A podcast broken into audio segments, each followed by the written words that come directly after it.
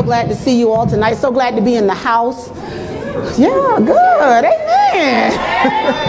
uh, our pastor is away. Oh my God. Okay, so it's like no fun, right? So we just wander around, we just walk around the house. We just, what are we supposed to do? I don't know, but at some point, one of these years, we're going to figure out what to do when he's not there. Hallelujah. He'll talk to us because I, I think we shop when he's not there. Yeah. So I'm sure we'll have a nice talk when he gets No, no, he doesn't bother us. But he sends his love to you all tonight. He's out in Portland, Oregon, uh, ministering the word. So please, uh, throughout this week, pray for him. Pray for utterance. Uh, pray that the, uh, the seed of the word falls on good ground. He's with the uh, Marshallese people to, uh, this week, and they are lovers of the word and they love him. So it's it's beautiful when they get together because you see just all shades of God's people, you know. So God is doing a miraculous and wonderful thing through His ministry, and I just believe this is the beginning of great things. But know that He loves you. You're in His heart, and He, you know, there's no place like home. But He's on assignment. Amen. Well, let's stand and get ready to receive the Word of God. Yeah, thank you. Be excited about the Word. I'm telling you, it's the Word that makes the difference. We're going to a very familiar passage of scripture tonight. So don't tune me out because you already know it. It's probably one of my favorite scriptures, but Amen. Matthew chapter 11, verses 28 through 30. Let's read this together, please. Come unto me, all ye that labor and are heavy laden, and I will give you rest. Take my yoke upon you and learn of me, for I am meek and lowly in heart, and you shall find rest unto your souls. For my yoke is easy and my burden is light. Lord God, we love you in this house. We thank you for your word. We thank you for Jesus. We say, Jesus, be lifted up high in this place, oh God. Hallelujah. We're ready, God, for your word. Speak. I'm going to open my mouth and I ask that you fill it and you speak, God. I want to speak tonight as the oracle of God. Hallelujah. I thank you that in this house there is good ground and our expectation is set on a hundredfold return on this word. We receive it now in Jesus' name. Amen. You may take your seats. Hallelujah. So good to be here.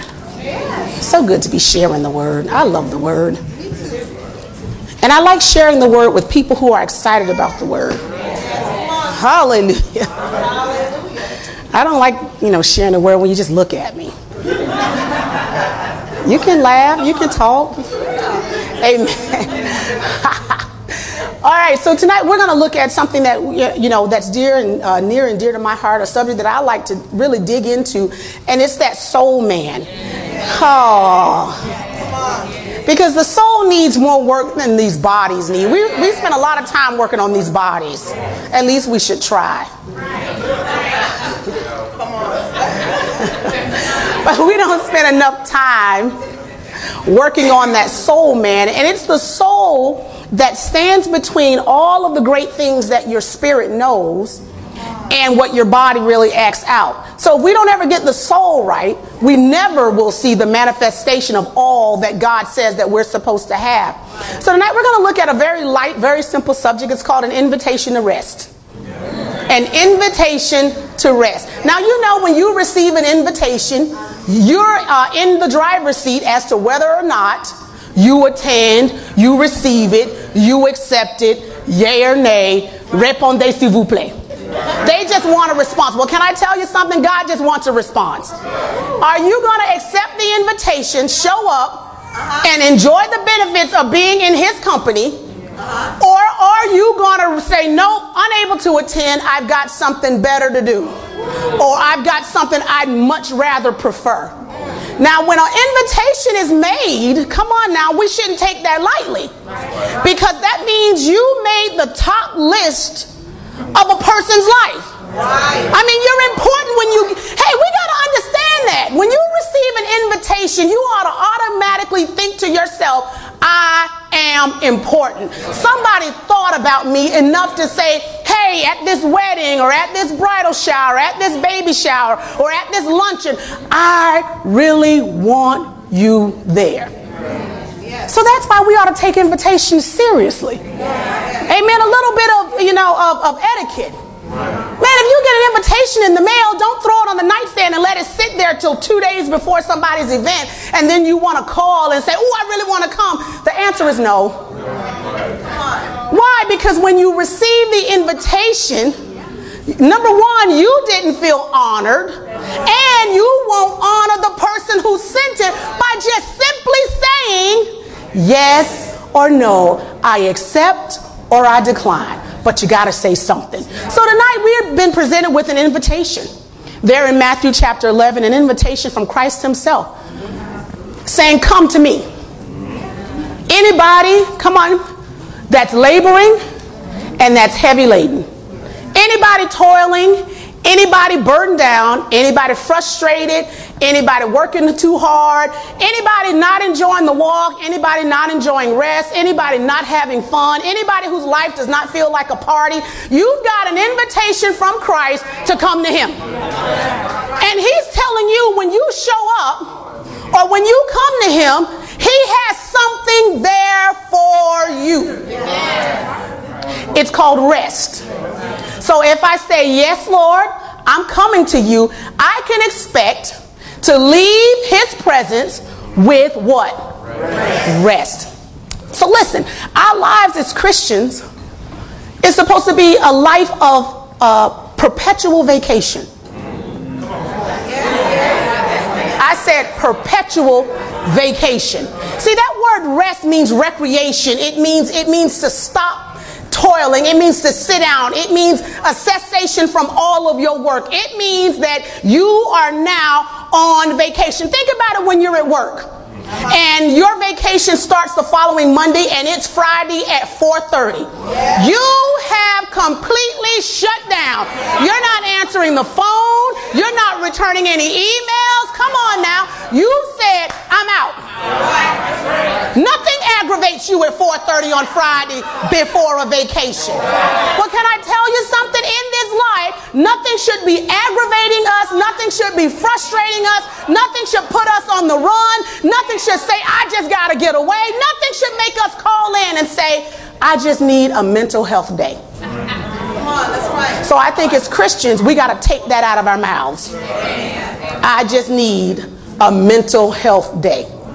Now, let's not say that anymore because we have been invited to receive rest. So whether it's Monday at 8:05, I should not be agitated. If it's Tuesday at 3:36 p.m., I should not be agitated. Why? Because if I'm in Christ and I have agreed to uh, join up with Him, hook up with Him, I automatically have what? Rest. I automatically have rest. I'm automatically on vacation. Amen. Now listen, when we do take a vacation, it should be because I want to see something new. I want to experience something else. I want to try something else. But it never should be because, hey, I just got to go. You know, uh, Jesus did not live his life on the run. No. If you look at the disciples, none of them did. And I don't think any of us have ever suffered the way those guys suffered. I mean, they took Jesus and wanted to throw him headfirst over a cliff. As soon as he started his ministry, they wanted to kill him. Did Jesus run away and say, Father, you know, send me somewhere remote? I, I just got to go. I can't do this. Hey, better yet, I'm coming on back to glory because I've had enough of this. Nope. They threw him down. I got a feeling he climbed back up and went to preaching again. Come on now, they killed Paul. They tried to kill Paul. They tried. They tried. We know Paul didn't shut up, did he? No, he didn't retreat, did he? He didn't run away. So, guess what? Our lives are not supposed to be spent in constant retreat. The devil should never have us in a place where, listen, I'm done. I got to go. I'm throwing in the towel. I quit. Jesus was never on the lam. You know what it means to be on the lam? It means to be on the run. He was never on the run. So, can I say something tonight? As Christians, we should never be on the run. We should never get to a place where I don't want to answer my phone. I don't want to see another face. I don't want to hear another this. I don't, we shouldn't get there. Because if we've gotten there, that means we have not accepted the what?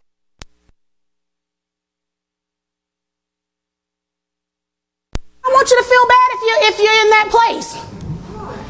Don't feel bad if you're in that place. Go to Psalm number 42 and verse 5. Look at this. Now we know this is David. Uh, in Acts, it says that David was a man after God's own heart. But three times he made this phrase Why art thou cast down, O my soul, and why art thou disquieted within me? So he says it there in Psalm 42 and 5. He says it again in that same psalm in verse 11. Then he'll say it again in the next psalm, uh, Psalm 43 and verse 5. So David found in a place where my soul is just really out of whack. I'm not on vacation. This thing ain't fun. I mean, David found himself literally on the run. Right. Yeah, when we look at 1 Samuel 22 and he's in that cave of Adullam, it's not because they're on a camping trip. they weren't out front, you know, making s'mores and chilling. No, Saul, Saul whom he served, Saul whom he loved, Saul he served in his own palace, was out to kill him. And he wasn't playing. Now, does anybody have a hit on their head right now that you know of?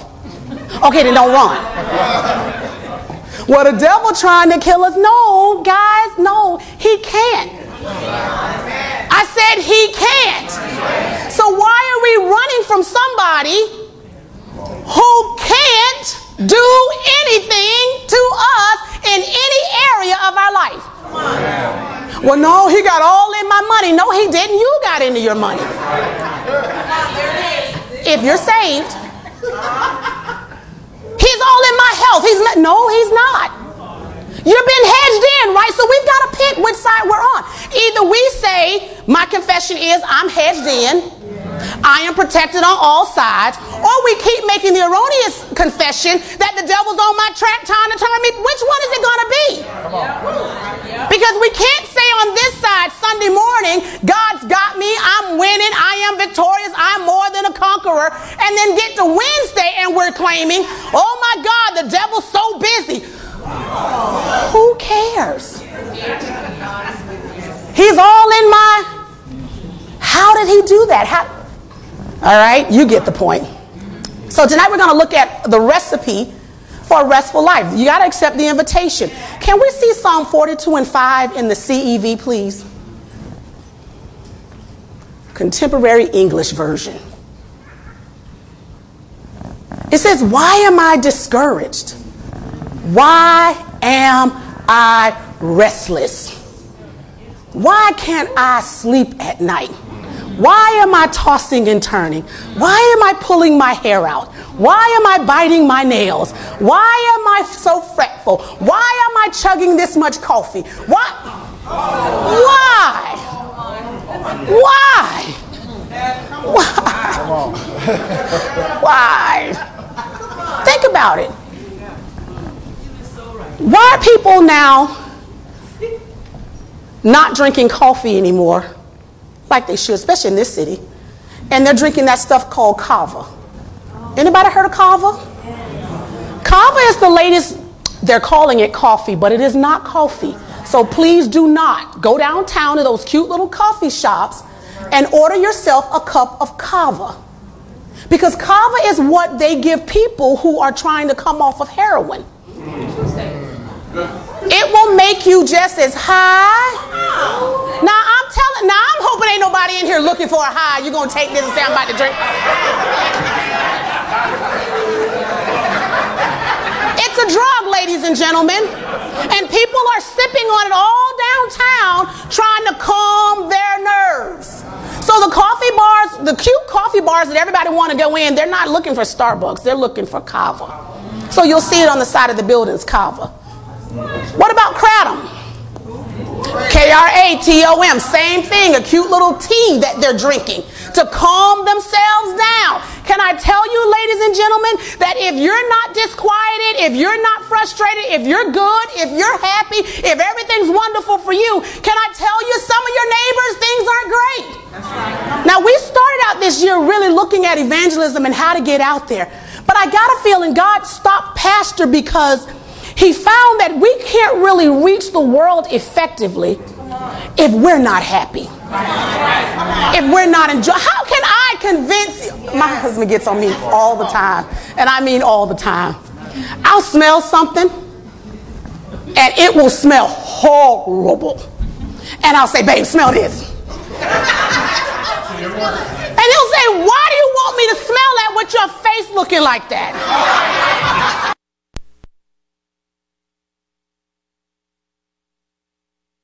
And I'm asking him, Why? Why? And I'm telling by now I should know. But he was like, Why do you want me to taste something that you don't like? I'm gonna let you draw the I'm gonna let you draw the connection. I'm gonna let you draw the connection. Maybe that's why my cousin don't want to come to church because I'm always sad, I'm always upset, I'm always frustrated, I'm always crying, I'm always sitting in the house with the curtain closed. Come on. We can't perpetuate or get something out there that we're not even convinced works. I'm to tell you to go stay at any hotel I did not enjoy. I'm not going to tell you to go to any restaurant that I did not enjoy. So why would I come to a Jesus, to a Savior, to a Lord that you don't look like you enjoy? Yeah, come on. That's why we got to be happy. And everybody wants to act like, oh, Pastor, oh, happy, happy, happy, happy. Pastor, God wants us happy. God wants us happy. Yes, God needs us happy. I mean, because aren't those people the ones you just find yourself drawn to? Think about the girl in high school who everybody liked. Now, I'm not talking liked her for the wrong reason. I'm not talking about. I'm talking about that bubbly girl who never was sad, who always had a bounce, her ponytail always swung. You know what I'm saying? Who always had a.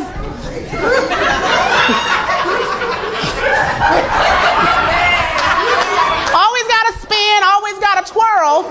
Why was she so attractive? Because no matter what's going on, she's happy. She's happy. So, who wants to come to church with a group of people who are complaining? Whose Facebook posts read like a schizophrenic. Good God, do you love Jesus or not?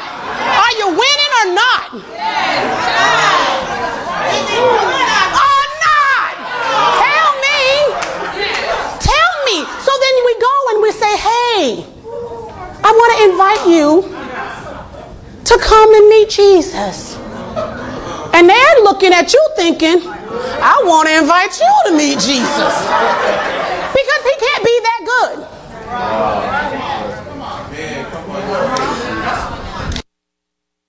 40, yeah, 42. Let me see um 6. Go to verse 6 for me. Same psalm. Oh, you know what? Take me back to the King James or the New King James. There's a word I'm looking for. Go back to verse 5 for me. Yeah. Do you see that? Why art thou cast down, on my soul, and why art thou disquieted me? Hope thou in God, for I shall yet praise him for the help of his. So when God puts his countenance on your countenance, when he smiles on you, your countenance ought to change. There is no way we can keep saying, God has smiled on me. He has. Well, then smile then. Because what I'll prove to you is if I stood in your face and just smiled, and I'm telling you in less than 10 seconds, seconds, you're going to smile too. If I just start laughing uncontrollably, you don't even know what the joke is, you weren't reading what I was reading, you'll catch yourself and you'll be rolling and laughing too. Well, if the countenance of God has looked into your face, what should your countenance then look like? It should look happy, it should look victorious, it should look peaceful, it should look well rested. Hallelujah. So, listen, I'm going to tell you something about this invitation. This is not true for most invitations, but for this one, it's true. This invitation is completely transferable. Okay, so what do you mean by that? Sometimes you'll receive an invitation to like visit a hotel or visit an amusement park, and they'll tell you that this offer is not transferable. That means that you can't give it to your mom and then she go and enjoy it. But with this invitation, it's completely transferable. If you don't need it, give it to somebody else. God wants them happy. Now, I know the world needs it. Why? I want to give you guys a, a stat that just, I almost wanted to fall on the floor. Everybody, uh, anybody know about Ambien? Yeah, Roseanne Barr said it turned her to an atheist. Yeah, that, that drug. The drug that derailed uh, Tiger Woods' career, ruined his marriage. That drug that is so readily available that all you have to do is go to the doctor and just say, Oh, last night I had a hard time sleeping and you're going to come out with Ambien. Oh, please, Jesus. Okay. and they're giving it to kids. No, please, Lord. But Ambien, or the sleep aid, it's a sleep aid, is a temporary fix. Because the world wants some peace. I said the world wants some peace. The world wants rest. They want what we're supposed to have. But they're trying to get it from Ambien, from Valium, from uh, Prozac and Zoloft and all sorts of things. But it doesn't help. They even tell you Ambien, you're only supposed to be on it for a little while. But people find that taking the pill does not help. So you've got long-term Ambien users who are just as uh, addicted as your local heroin addict or crack addict. They are just as dangerous. Can I tell you something? Doctors are taking Ambien. Airplane pilots are taking Ambien. Listen to me. Between 2006 and 2011, prescription pills rose from 47 million. This is old data, y'all. This is seven years old. 47 million prescriptions to 60 million prescriptions in the US. About 38 million, I said million, of those are for uh, Ambien.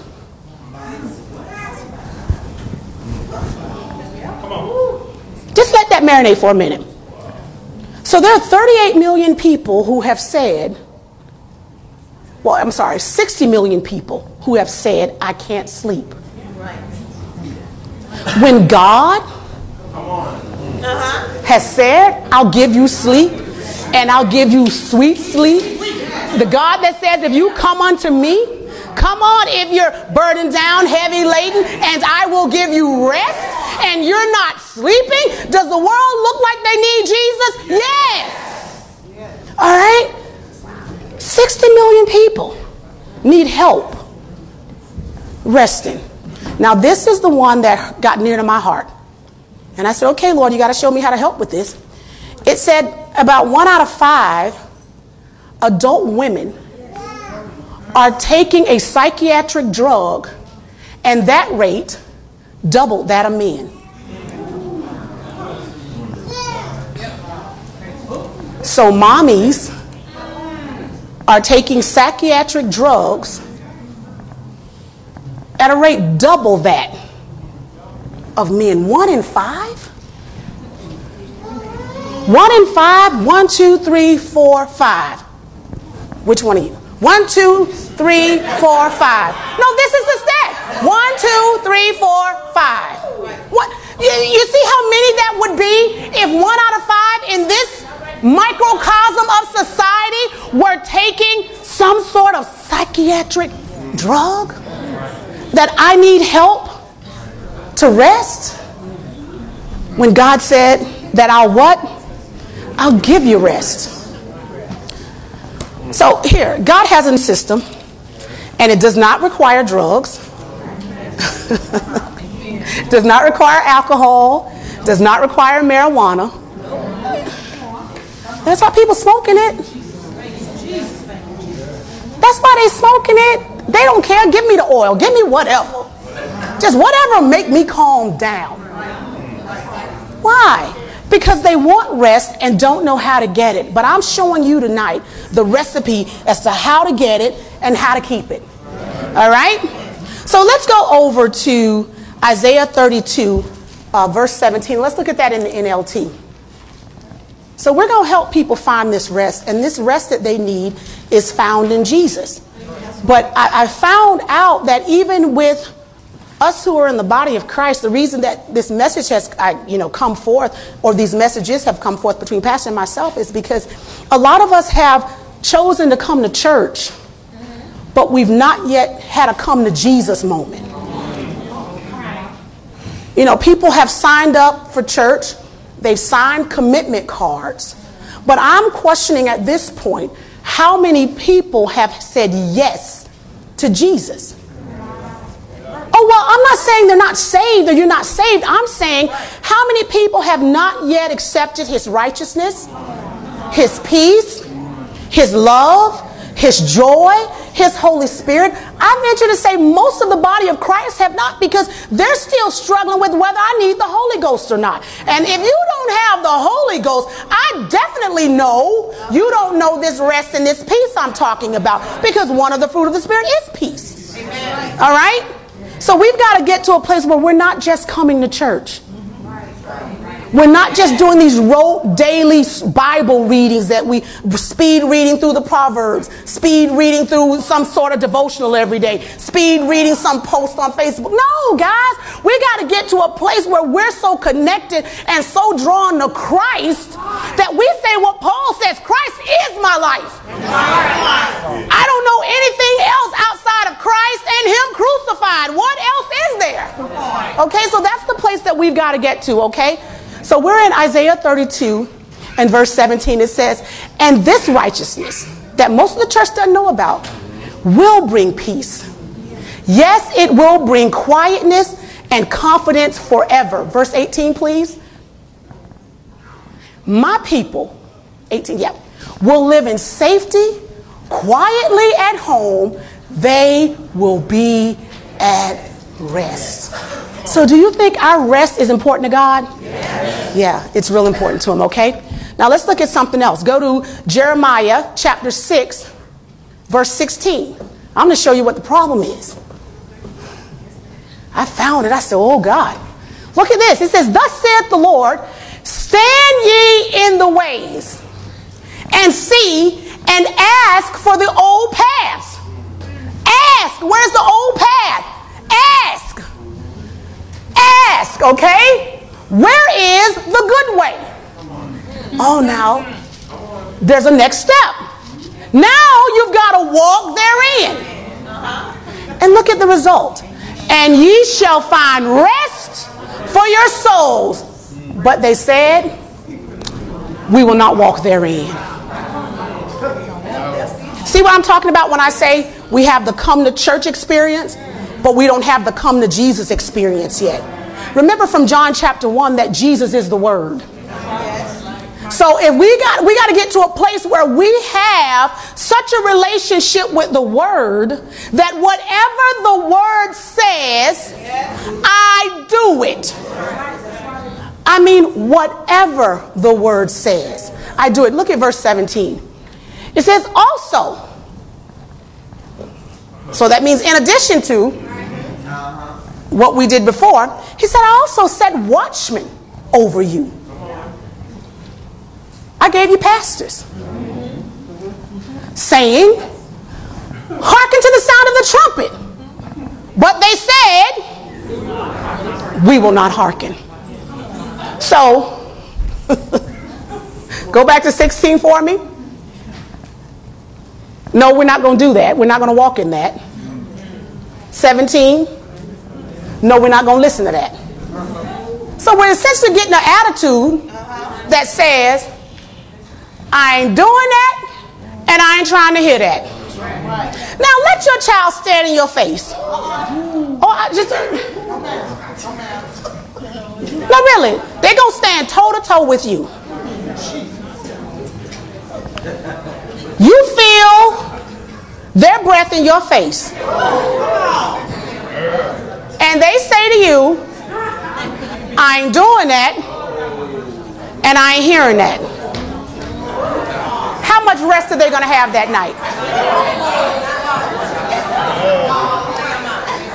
Ain't going to be no rest. I said, ain't going to be no rest. All right, child of God. I said, all right, child of God. 53 year old child of God. When you stand toe to toe in God's face and says, I'm not going to do that. I ain't trying to hear that. Oh, I wouldn't, I wouldn't, no, I would, I, I would, I would, no, I wouldn't say, yeah. Come on. Yeah, we do. Yeah, we do. God ain't trying to do that. That's why tithing ain't 100% in church. I ain't about to do that. And the moment pastor says something about tithing, your ears go deaf. Because I ain't trying to hear that. The watchman got on the wall and said, Get out of debt. Yep. Yep. Listen, 2008, the watchman got on the wall. It wasn't 08 because it happened in 08. It had to be 06. 07, 06 or 07. He got on the wall. He stood right here. Don't buy any houses. and 08, the bottom fell out. But see, in 06 or 07, people said, I ain't finna do that. And I ain't trying to hit that. Because I'm buying a house. And I will tell you right now that not one person that I know of, and I know them, who did that, do they still own it? And I don't mean they don't own it because they sold it. I said they don't own it because they took it. When the watchman said,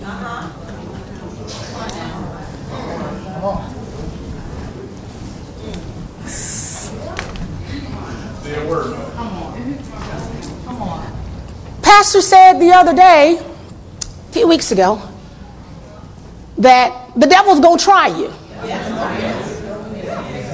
I said the devil gonna try you.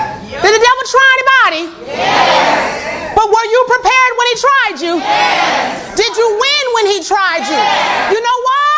Because you decided whatever he's, I'm gonna walk in it and I'm gonna hear it. Right. Now there are some who ain't pay him a bit of mind. and they rocking and reeling right now. But you can't tell because they can still smile. See, smiling on this this this thing we do when we come to church is a very physical response. When somebody catches my eye, I go. but when I don't think anybody looking, right? Okay, so we, we should never be taken off guard. We should never be pulled out of our what? Our rest. Let's go to Matthew, back to Matthew chapter 11.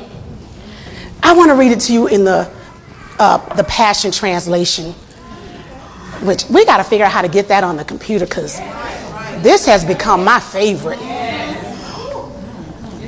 Oh, listen to this. Are you weary? Carrying a heavy burden? Then come to me. You've been in the world. You've been to the psychiatrist. You've been to the counselor. You ever thought about coming to me? Look what he said. I will refresh your life, for I am your oasis. You know what an oasis is? A pool of water in the desert. He says, I am your oasis. All right?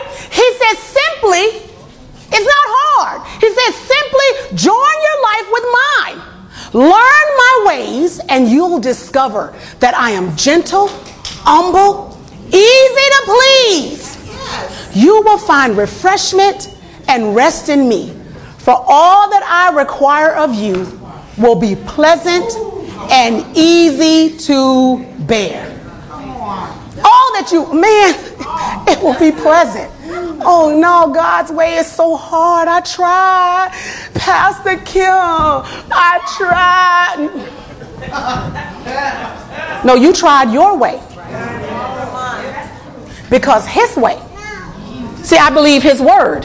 So if I find myself doing something and it's not easy, it's not pleasant, then I'm not in his way.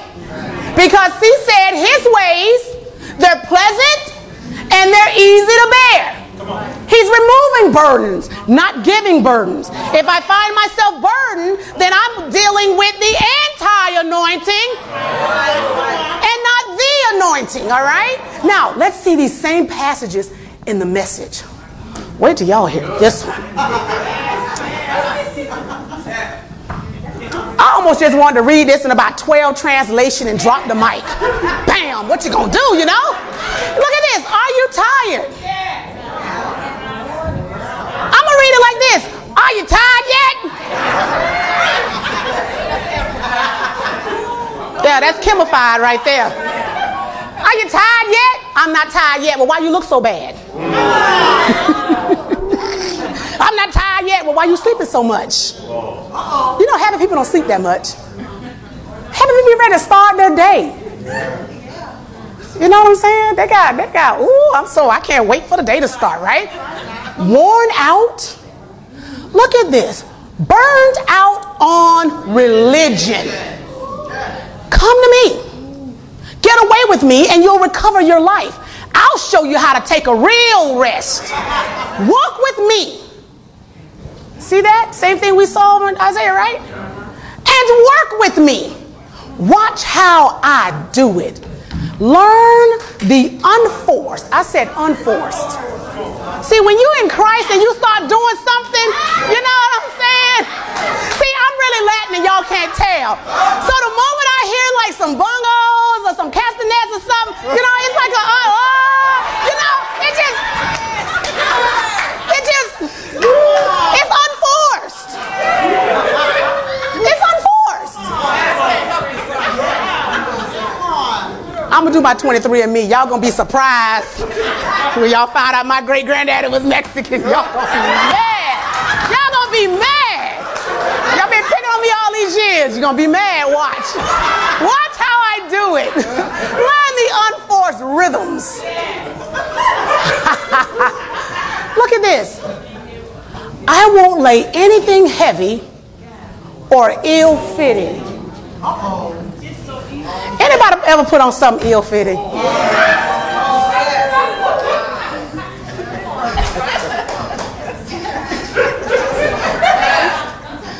You know what? If your praise stay right here, it's called under the arms. You can't do like ill fitting. You know what I'm saying? You put on something and it binds.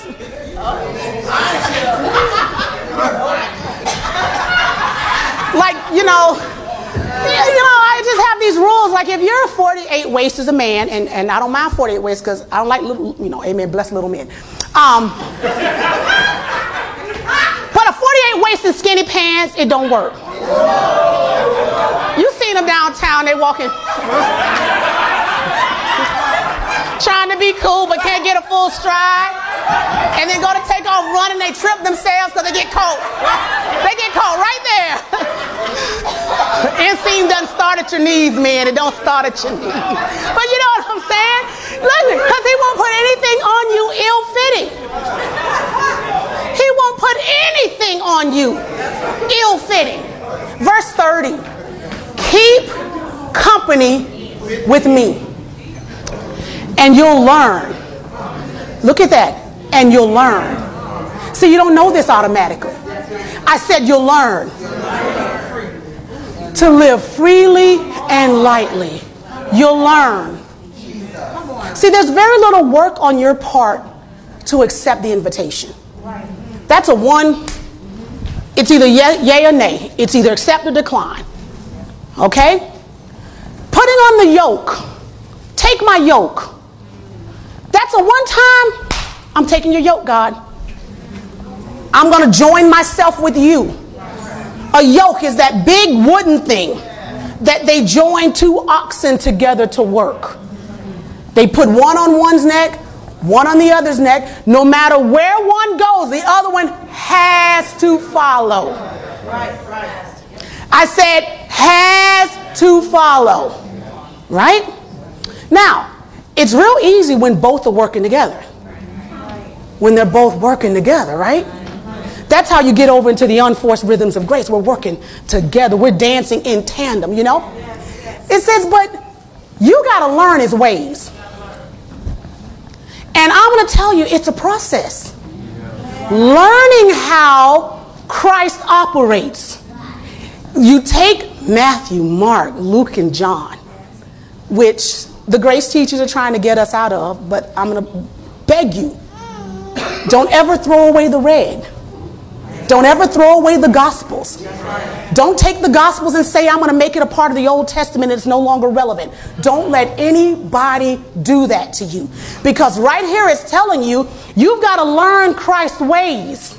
And the only way you're going to learn Christ's ways are two ways. You're either going to learn them through revelation of the Holy Ghost, right? Or you're going to learn them by looking at the red and watching how he operated and what he did. But it's a process. Learning is a process.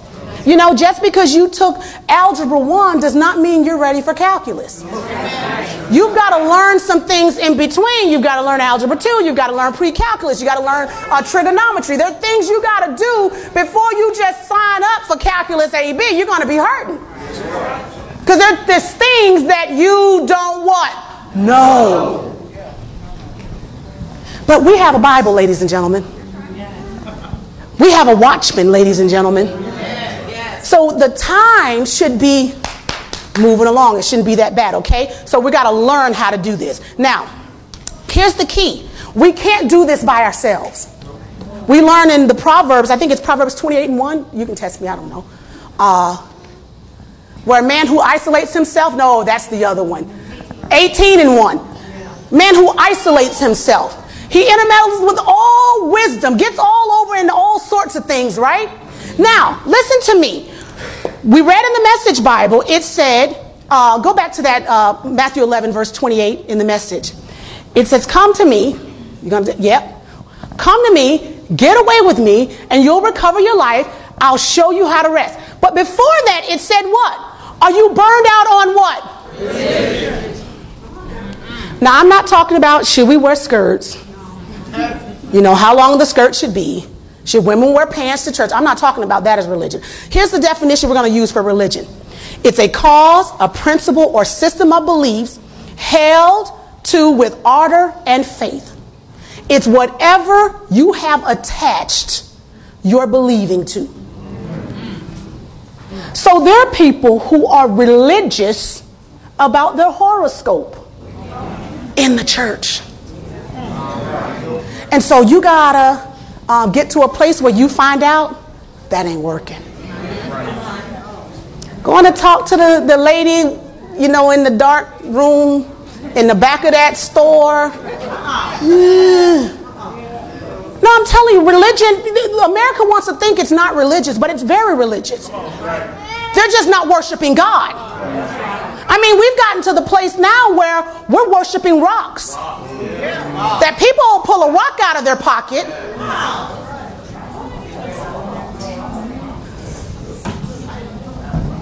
Oh, I'm wearing lavender. It's gonna, you know, I mean, amethyst is gonna make me calm. I'm wearing, you know, amazonite and it's gonna give me stability. You know, I'm wearing um, tiger's eye and it's gonna center me. And I'm,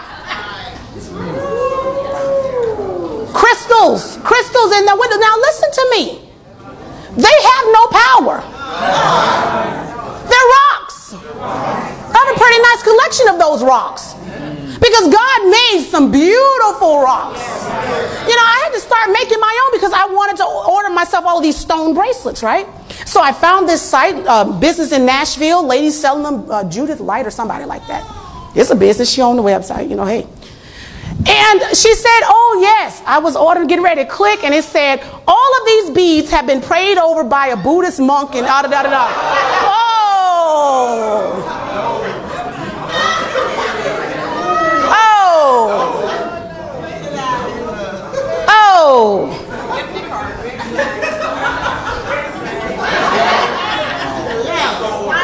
Cancel order.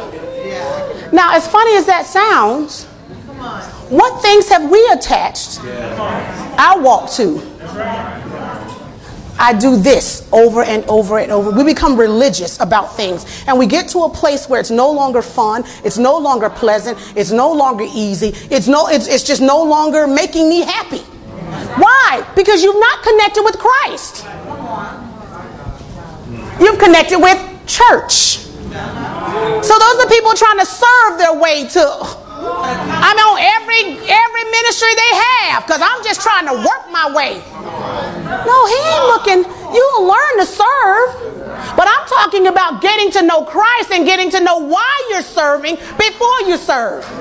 But people get burned out on religion. They get burned out. I don't ask anybody to carry my nothing all the time. Because you get burnt out with that. Every time Pastor get up and go to the bathroom. Don't run behind me. Y'all ain't never seen it? It becomes religious and it wears people out. Really? You're gonna make every outreach? Well, shouldn't I be at every outreach? Yeah, if you're doing it because you're connected and not doing it because you're religious. Don't even come to church every week because you're religious about coming to church. We ought to be coming because I know God has a word for me. I know there's an answer in the house for me. I know that when my man of God speaks, my woman of God speaks, that they're speaking right into my destiny. But don't do it because I have to. That's called religion. You'll burn out on that, all right? You'll burn out on that. All right. So we're not going to fool up with religion. But we can't do it alone, ladies and gentlemen. The problem with the world is they're trying to do it without Christ. So they're trying to do it with rocks. They're doing it with, you know, aromatherapy. Going to people's houses and you're sneezing. Will you unplug some of that stuff? They're putting aromatherapy in your bees. Like, yo, will y'all stop? You know what I'm saying? All the things that they're doing, trying to get to God. But you can't do it alone. You got to have someone to get you there. You need, listen to me, y'all. This is my own term. You need a happiness leader. You need somebody to get you there. You need a happiness leader. No, I'm telling you, you need a say I need a happiness leader. Because not yet learned how to be happy. Come on. You got to learn how to be happy. You got to I said you got to learn how to be happy. See, because if I lead you to your own ways, you'll find goofy ways to be happy. Left to yourself, you do all sorts of, that makes you happy? No, really. Happiness, enjoyment is not jumping off something 500 feet in the air and it's not on fire. Why? Why? Going in a cave underwater, you know, 3,000 leagues under the sea. Why? No, really, why? Oh, well, that just makes me what? That ain't happiness. See, happiness is I feel that way even when I'm not in that situation. I'm just, I'm just, I'm just happy. You know, you can be happy and not leave your house all week.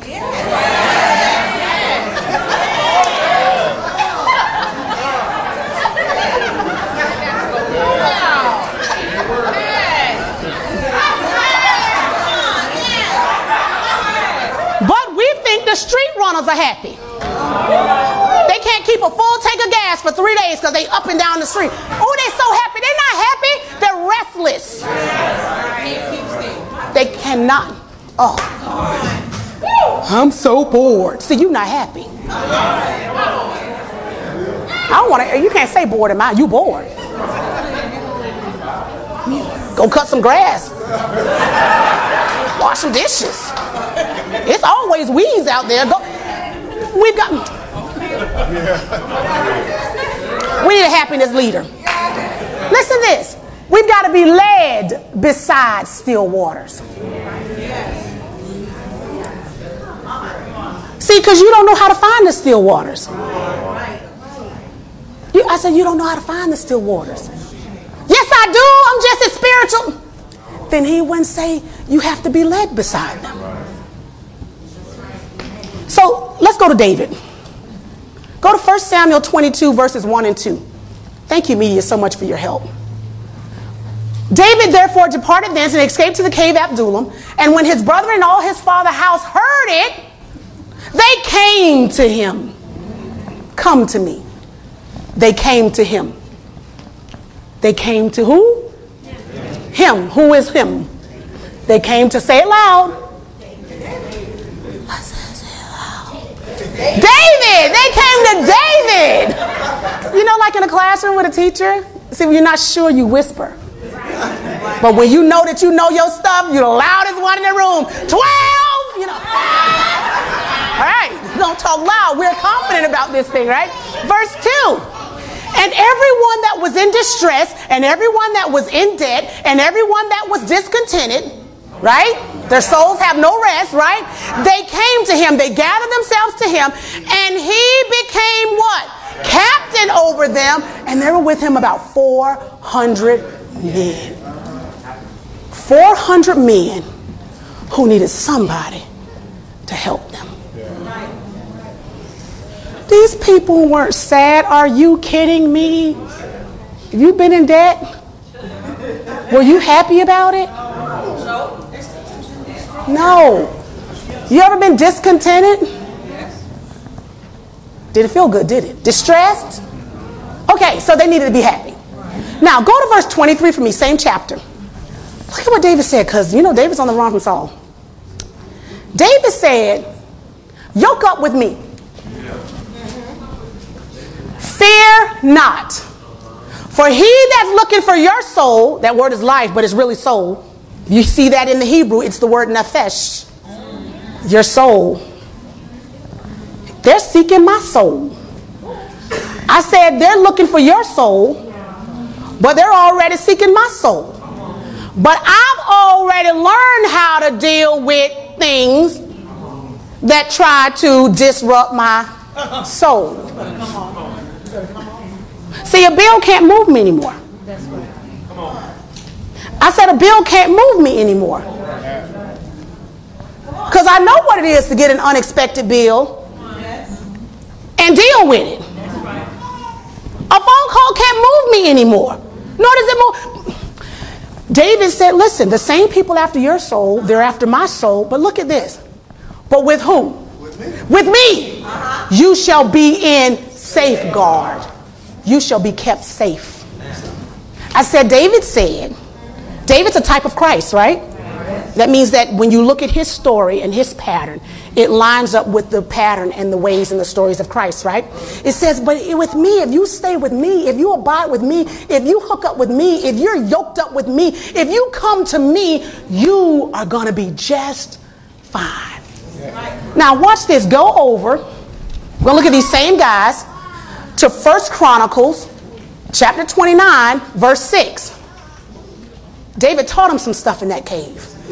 They didn't just come to David and make him captain and not learn his ways. I said, and not learn his ways. I'm going to be bold right here. There is no way in the world you could sit around Pastor and myself for this many years and not have learned our ways. That's right. See, I can tell the ones who learned the ways. One of the things that I, you know, he's, he doesn't know I'm going to call him out, but we have a deacon. And it's so funny because when he first came, he used to love to wear Timberlands. And his whole wardrobe were Timberlands. Timberlands, Timberlands, Timberlands, and jeans. And then it's like one day all of a sudden he looked at Pastor and got a revelation. And the next thing we knew, he was suited up. When I say suited up, I mean, three piece head to. Pastor looked up. We were sitting right here. He said, That brother got it. I said, Huh? He said, He got it. And when I tell you I've not seen him come in here on a Sunday t shirt, jeans, and Timberland. Because it's impossible to be yoked up. I said it's impossible to have come to somebody, been yoked up with somebody, and not learn their ways. That's why we watch our children's friends. That's right. That's right. Come on. That's right. Because you will find out that little Timmy can learn little Jimmy's ways. And little Susie can learn little Sarah's ways. And if you don't like Sarah and you don't like Jimmy, don't allow them around Timmy and Susie because they're going to become one in the same. They'll be almost indistinguishable. So there's, it's impossible for these men to have been around David in a cave and not learn his ways. We're going to see how they learned his ways. Look at this. It says, Then the chief of the fathers and princes of the tribes of Israel and the captains of thousands and of hundreds, with the rulers of the king's work, offered willingly. Now, right before that, David bought his offering. Verse 7 and gave for the service of the house of God of gold 5,000 talents and 10,000 drams, and of silver 10,000 talents, and of brass 18,000 talents, talents, and 100,000 talents of iron. So David was a big giver.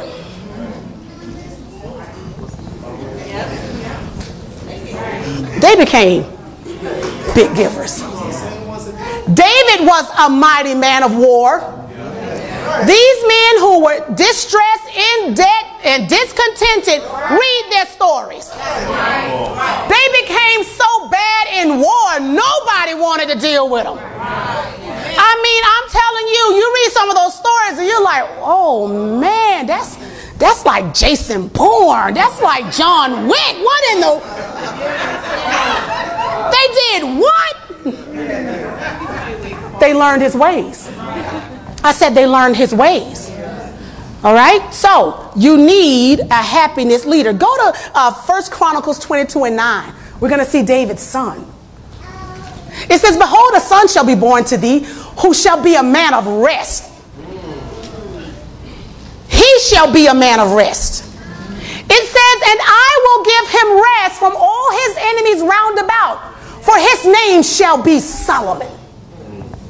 And I will give peace and quietness unto Israel in his days. So, what was on Solomon got over onto a whole nation. I said, what was on Solomon got onto a whole nation. Because what you come to, what you yoke up with, and the ways that you learn is what you'll become. So all Israel knew under the leadership and reign of Solomon was rest. All right, now go to Jeremiah chapter 3, verse 15. Oh, here she go. And I will give you. And I, who is the I you think there? God, the Lord. God. Will Jehovah, that's another one. Adonai. Elohim. He will give you pastors according to his heart, who shall feed you with what?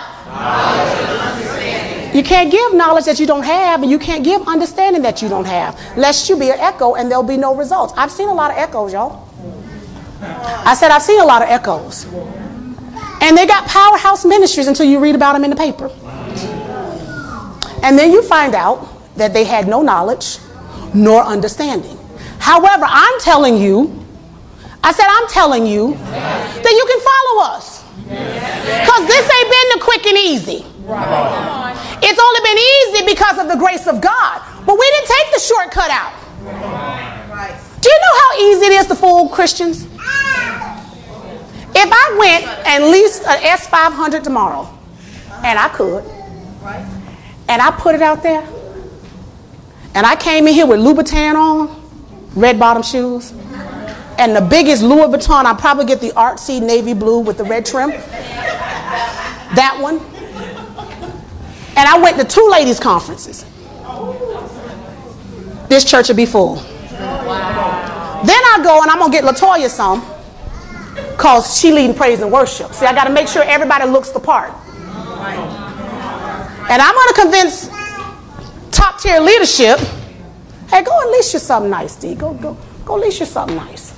That Escalade, all black. And what we're gonna do is we're gonna line the street. Then I'm gonna make some posters. I'm telling you the formula, ladies and gentlemen. And I'm gonna change my whole everything you no more van sneakers, no more jeans, no more none of that. No, no, no, no, no, no. Every time you see me, it's gonna be skinny jeans, a blazer, a weave, big earrings, and glasses this big. Feet hurting, but I'll never let anybody know. And then we're gonna have a concert twice a year. Now we're borrowing from the bank to do it, but we're gonna have it because I believe that if we get enough people in here, it's been tried, it's been proven, it works. But you'll find out that they don't have really a knowledge and an understanding of how the ways of Christ work. Right? Right? So don't get caught up on it, right? But he says, I'll give you pastors who are after my heart, who will feed you with knowledge and understanding. Now go to chapter 23, verses 3 and 4. Is that easy? Don't get fooled, y'all. And I will gather the remnant. Now, don't get me wrong. God wants us to have that stuff. And let me just put that disclaimer in there. So when I come in here, don't think all of a sudden I fell off the deep end.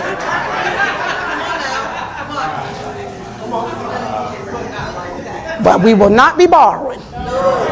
We will not be fleecing the people. And I will gather the remnant of my flock out of all the countries whither I have driven them, and will bring them again to their folds, and they shall be fruitful and increase. Verse 4 And I will set up shepherds over them which shall feed them. Look at their souls. And they shall fear no more, nor be dismayed, neither shall they be lacking, says the Lord. So look, their souls found rest because they were properly connected with a happiness leader. Well, I can just hook up directly with Christ. Can I tell you a secret? When your soul get good and dumb, and the crazy shit really get to riding, you don't even know how to call Christ.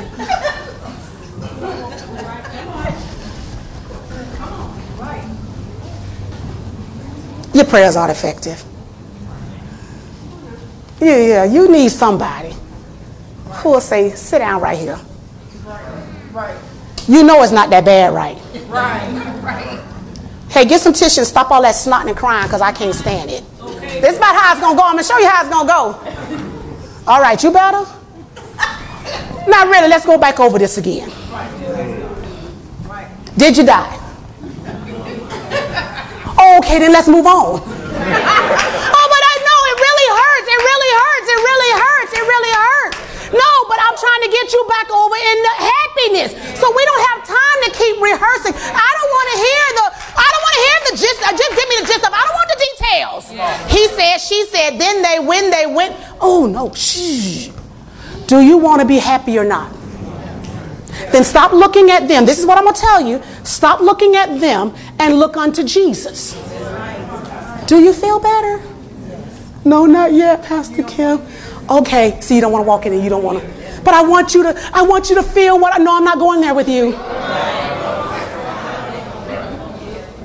Because a happiness leader cannot get you to happiness if we get down there and start whining and crying with you. Know how many women's conferences I've walked out of because they started crying? Oh no. I came to be happy. Give me a fashion show. Give me something, but I ain't here for this. I walk out on you. Why? Because it's important. The state of our souls is important, man. Look at this. That you won't fear anymore. Do you know fear has torment?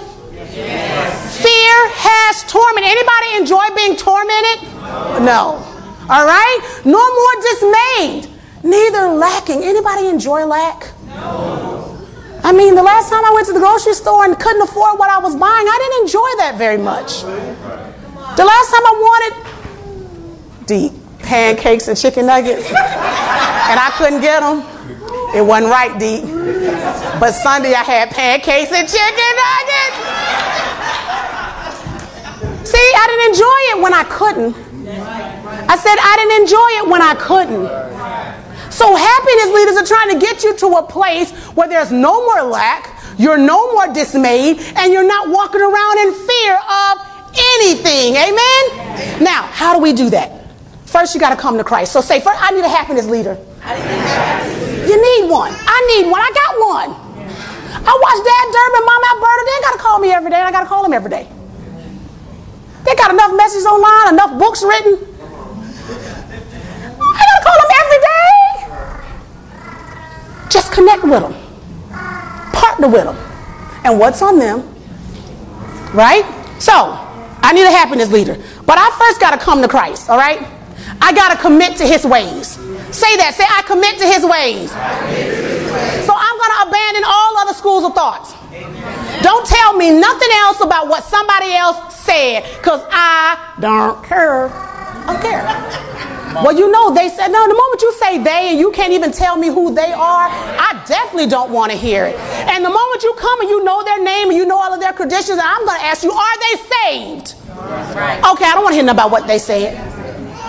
You know how much trouble I got in the financial, uh, financially listening to unsaved people?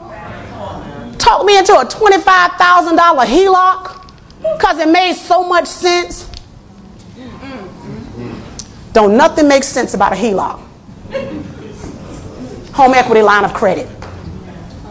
And it just got me. Unsaved people. Oh, that's me. Yes, I'm not. Yes, I'm not. That's me. I'm literally preaching to myself. but they get you into trouble. They get you into trouble. You know how many trouble, oh man, trouble I got into listening to my friends? Teenagers, stop listening to your friends. I said, teenagers, stop listening. All eyes on me. One, two, three, all eyes on me. That's right. Stop listening. Hey, I'm over here. Stop listening. I'm over here. I'm right here. Stop listening to your friends. Look at, I'm up here. They're dumb.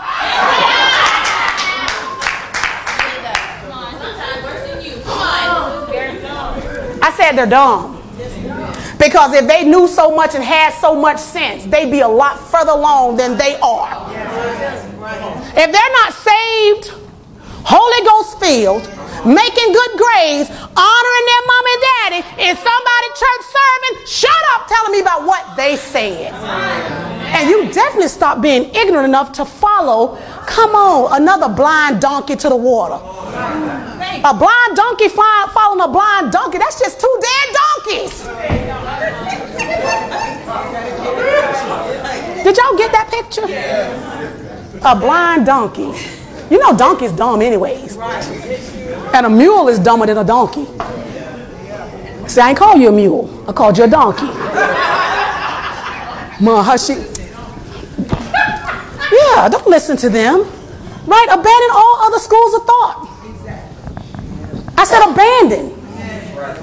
All that stuff grandma taught you, it doesn't make sense.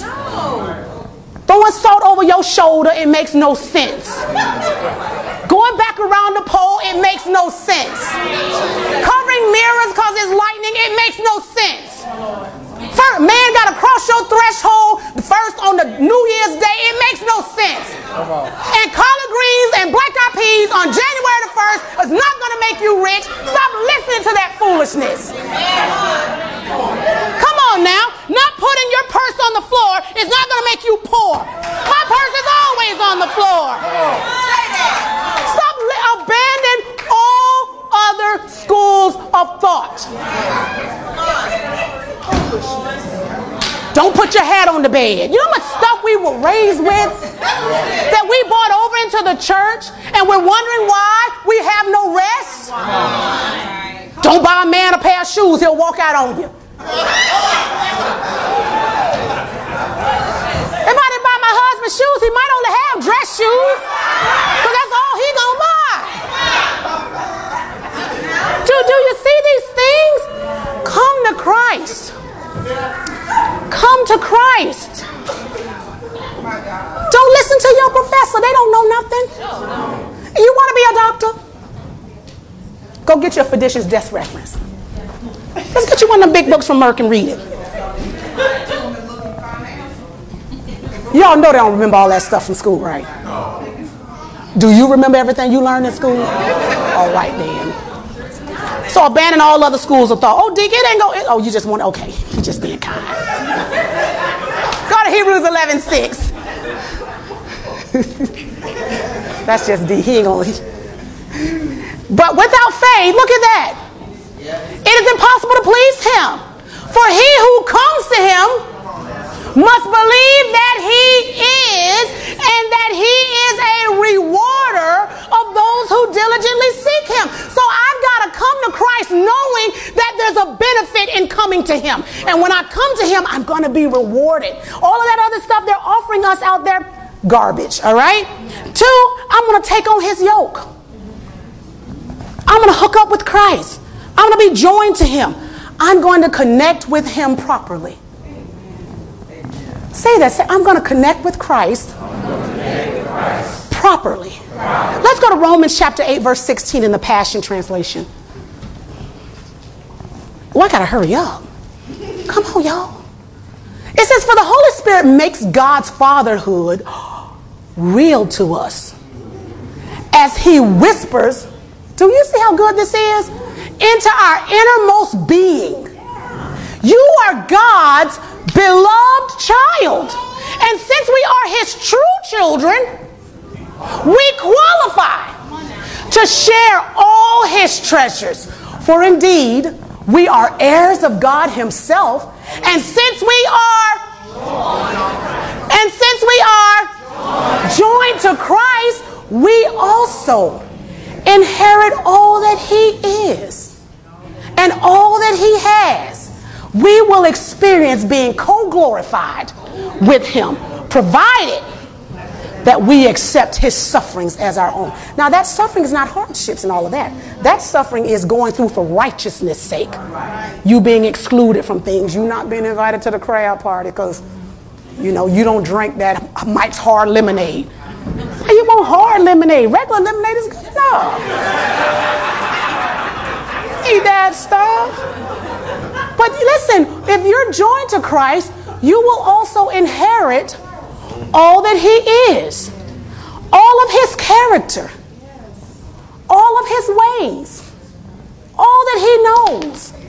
We have the mind of Christ, right? Once we join with Him, you'll inherit all of that, all right? You got to connect with Him properly. Say properly. Properly. properly.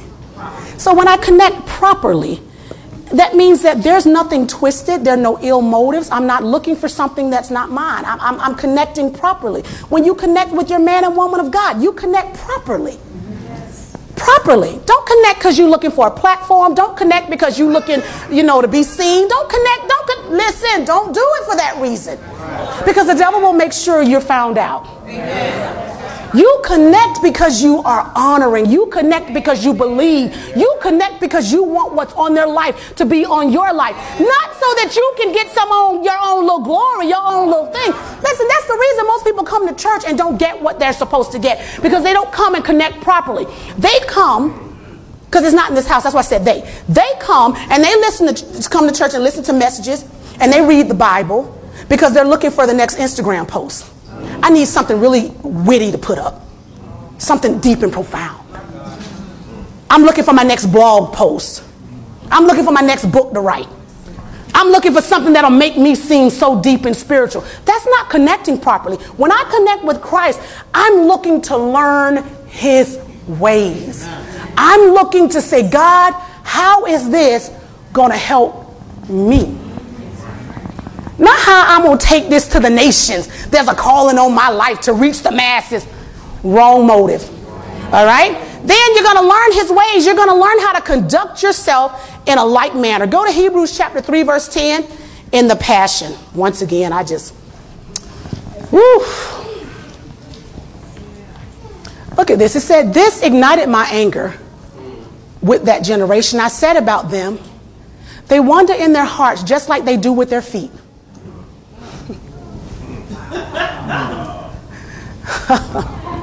They get the drifting in their hearts, just like they do with their feet, and they refuse. He was talking about the children of Israel in the wilderness, and they refuse. Look at that. And they refuse to learn my ways. Say, I don't refuse. I, accept, his ways. accept his ways. Come on now. So, what are Christ's ways? We're going to go through this quickly. Christ's ways. Because remember, coming to him, you got to make a decision.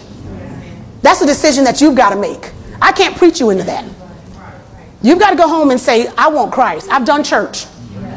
I've done church. I've done church. Come on now. You know, I, I, have done church. I know the protocol. I know when to do the welcome. I know when to do the offering. I know how to stand. I know how to sit. Come on now. I know which church I can wear pants in, which church I got to wear a skirt. I know which church I got to put a hat on. I know which church won't allow me in the pulpit. I'm not talking about church. I'm talking about you've got to make a decision to connect with Christ that I am going to live for him. Then you've got to make a decision. I can't help you make the decision that you're going to take his yoke. That word take literally means to reach down to pick it up and to put it on. You're literally going to say, I'm reaching down, I'm picking up, and I'm putting on Christ. Join yourself with him. All right? Now, Christ's ways. Here it is Christ was never moved.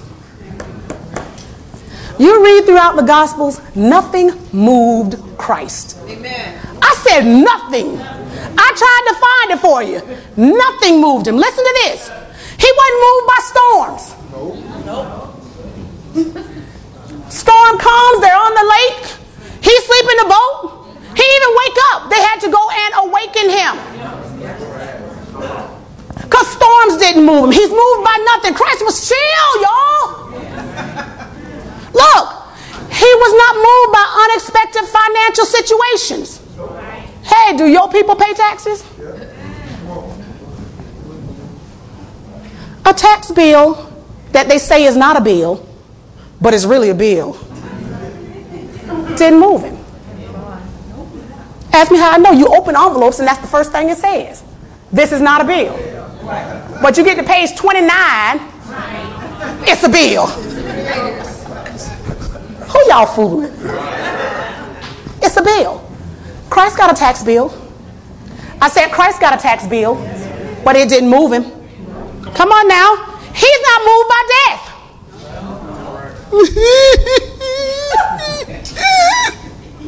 oh, come on, stop grieving so much. Do you know sometimes I told Pastor, he, he likes when I say this. You know, people really overgrieve. Oh, listen. I'm gonna help everybody with this grief thing, and I'm gonna I'm gonna get it out there. I don't know how God's gonna help me with grief, how to teach it. You know, if if Auntie Maynell died, right? And you've not talked to Auntie Maynell in five years, why are you crying? Tell me why you're crying. Oh no, I miss her. No, you don't miss her. You've not spoken to her. You don't really know what she looked like when she passed. My daddy died. When's the last time you saw him? Well, when he came to my high school graduation. Was... Why are you crying? The relationship ended 20 years ago. They passed. Why are you running all over America for a funeral? Oh, I can't. I can't. Uh, but don't you honor the dead? Where say honor the dead?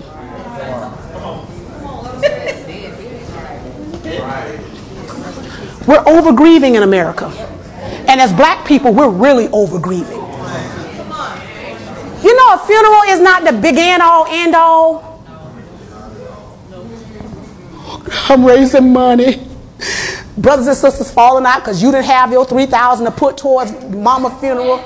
Why are we spending that much money to put somebody down? That ain't even them. Mama birthday came along and you couldn't get a thousand dollars together to take everybody to dinner, and now they make everybody pay for their own meal. Come on, come but now it's funeral time. We're over grieving. We're over grieving. We're over grieving. I can't go to work for two weeks. Well, you can't go to work, man. Please. The funeral was Saturday at eleven. Get your dress on, go on that funeral, be home by one o'clock, and be to work on Monday morning. What are you doing? Oh, I'm just trying to. No, you're not. No, you're not. You've allowed your soul to be disquieted. You didn't even like them that much. I said, You didn't even like them that much.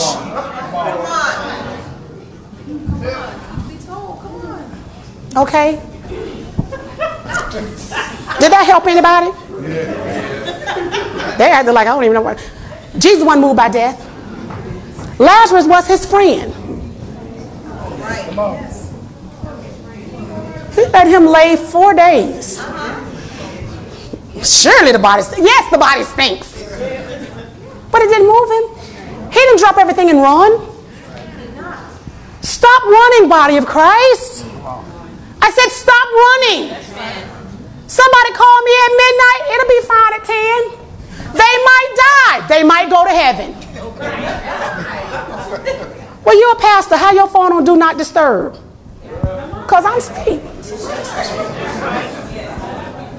I said, because I'm asleep.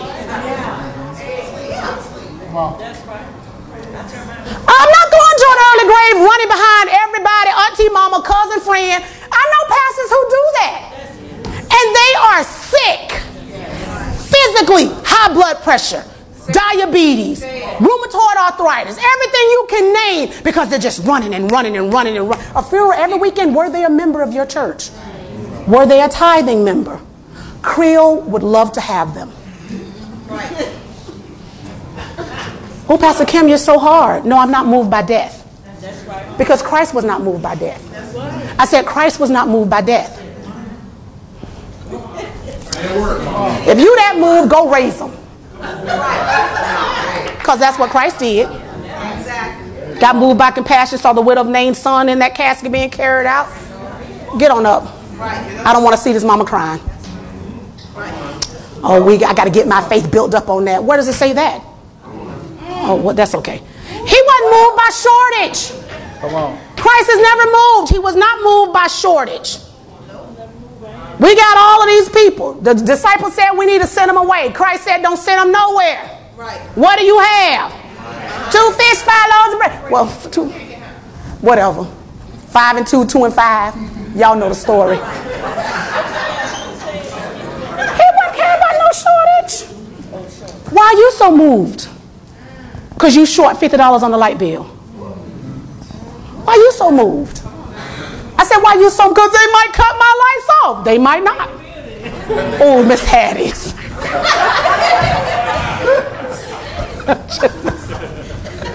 See, y'all think it's me. It's not me. no, no, don't get moved by that. Christ wasn't. He's trying to get you to a place where there is no lack. And then when there is lack, he's trying to show you to do what he did. Look up to the Father. Father, you got a bill. Father, all these people out here. Come on. Come on. He's not moved by temptation.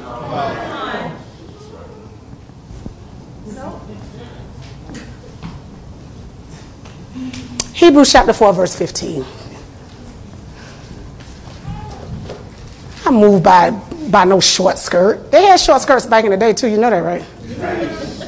He wasn't moved by high heels, red lipstick. You move because you want to be moved, but he wasn't moved. It says, For we have not a high priest which cannot be touched with the feeling of our infirmities, but with all points tempted like as we are, yet without sin. Learn his ways. Stop letting everything move you. Amen. Say, Nothing moves me. Nothing moves me. I'm founded upon a rock.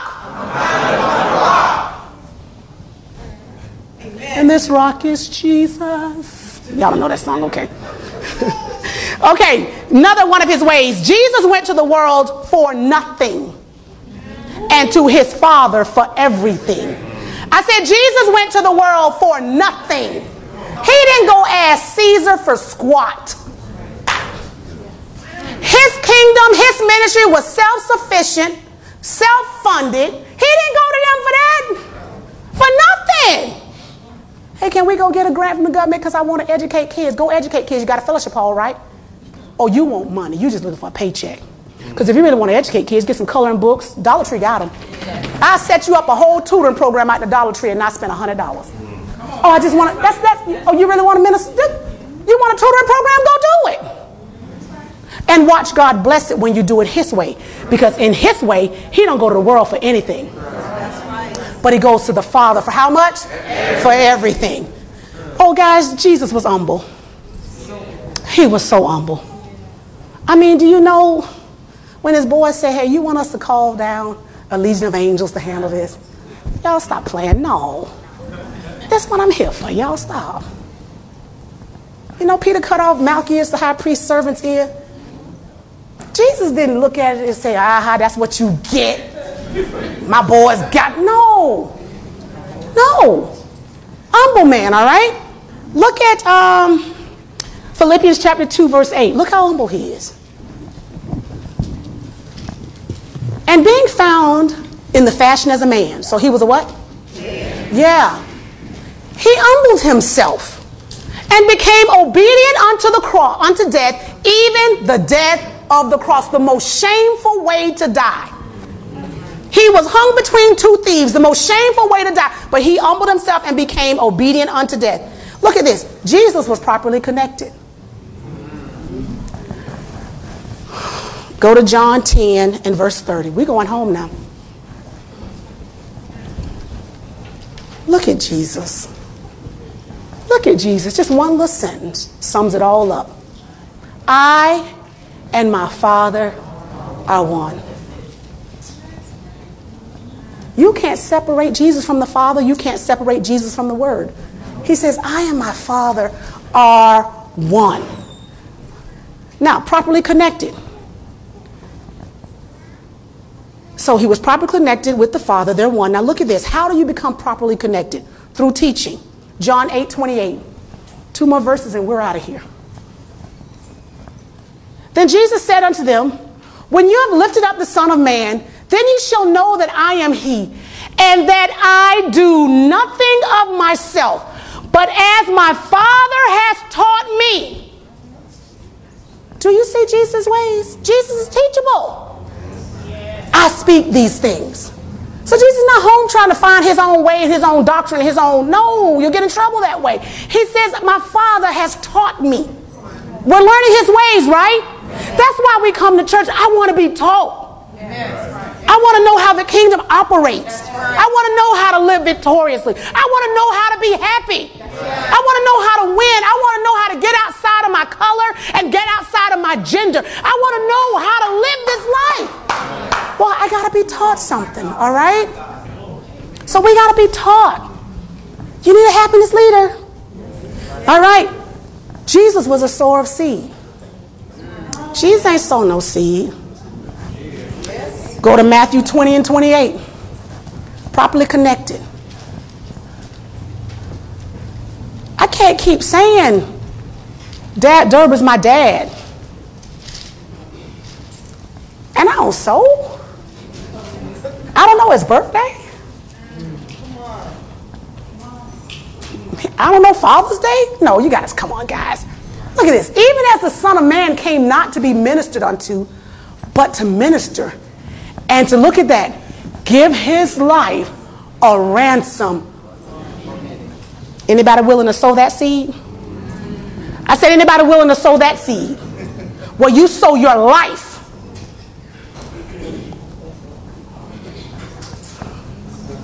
Mm, oh, did it just become Presbyterian what just happened? Oh, God. He made his life, his whole life, he made his whole life a seed. I don't believe in all that. See, you, I ain't gonna walk that way and I ain't trying to hear that. Ladies and gentlemen, that's the only way you're gonna properly connect. That is the only way you're gonna come up and out of this situation. You cannot come up and out and not tied. You cannot come up and out and not sow. Listen, you want to ex-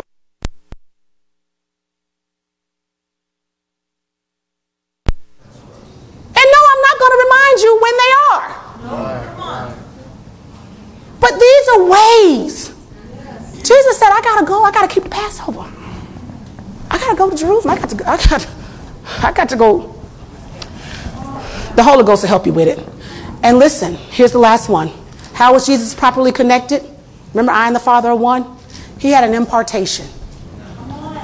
I said he had an impartation. There is nowhere in the world. You know me because I grew up in. I was very close with all of my pastors, and I didn't give my pastors a hard time. I mean, that's the pastor. And what I learned is, even as a child, what was on them, I wanted to have. My pastor growing up, the one I'm most familiar with, was Reverend Moses D. Holmes, and he was completely blind. He was, he was blind. And man, he memorized, when I tell you, he could quote the whole Bible. When I say he could quote the whole, oh God, the whole Bible. And people used to just say stuff like, well, it's because he's blind, his other senses are. No. He wanted to know so badly that he didn't let the absence of sight. He would play tapes. Oh, and when I tell you he could quote every, and under him, man, I wanted to learn every scripture I could learn as a child because I looked at him and I wanted what was on him, so I stayed close. Mom and I would go to his house, him and Miss Ari, and sit on their floor. When he got sick from cancer, we were at his house, beside his hospital bed. We'd come and just hang out. Now, I ain't telling all y'all to come hang out every day. but I'd never turn you away from coming to hang out. Because that tells me is you, you, want to know you want to know something. There's no way in the world I would have a man or woman of God in front of me and not get an impartation of what they had. Jesus did. Look at this. Matthew 3 16. And Jesus, my God, when he was baptized, went up straightway out of the water, and lo, the heavens were opened unto him, and he saw the Spirit of God descending like a dove and doing what? Lighting upon it, rested on him. He received right at that moment an impartation. Do you know what happened in the next book? It says, And the Spirit led him into the wilderness to be tempted of the devil. He wouldn't have won that temptation had there not been an impartation. And I submit tonight that a lot of people aren't winning because there's been no impartation. No impartation from the Holy Ghost. No revelation from the Holy Ghost. But there's another step. Last verse. Timothy, 1 Timothy, excuse me, chapter 4, verse 14 in the AMP Classic. See, I closed it.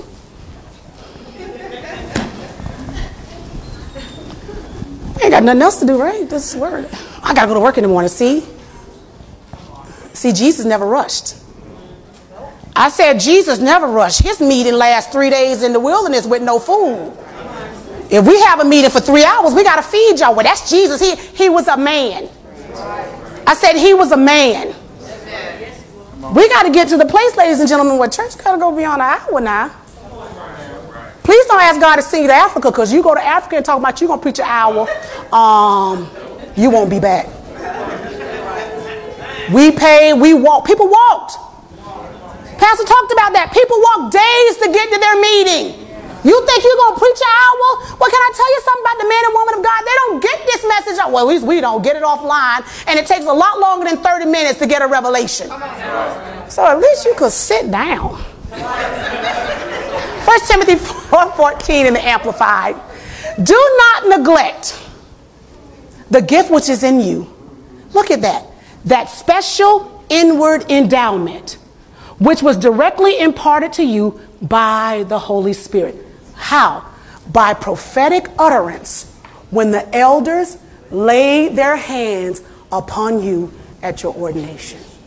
So at that point, when they lay your hand, their hands on you, you received something. I said, You received something. When the man and woman of God lay your hand, even if it's just a cursory, don't just take it as, oh, that's it. Take it. No, I mean, really, you take it right? Because it's an impartation. What's on them is getting on you. And then you train yourself to do just what Jesus did. Y'all can stand up now, please.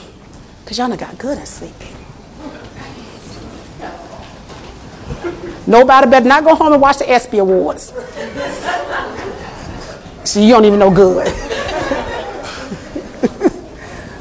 yeah. There's got to be an impartation.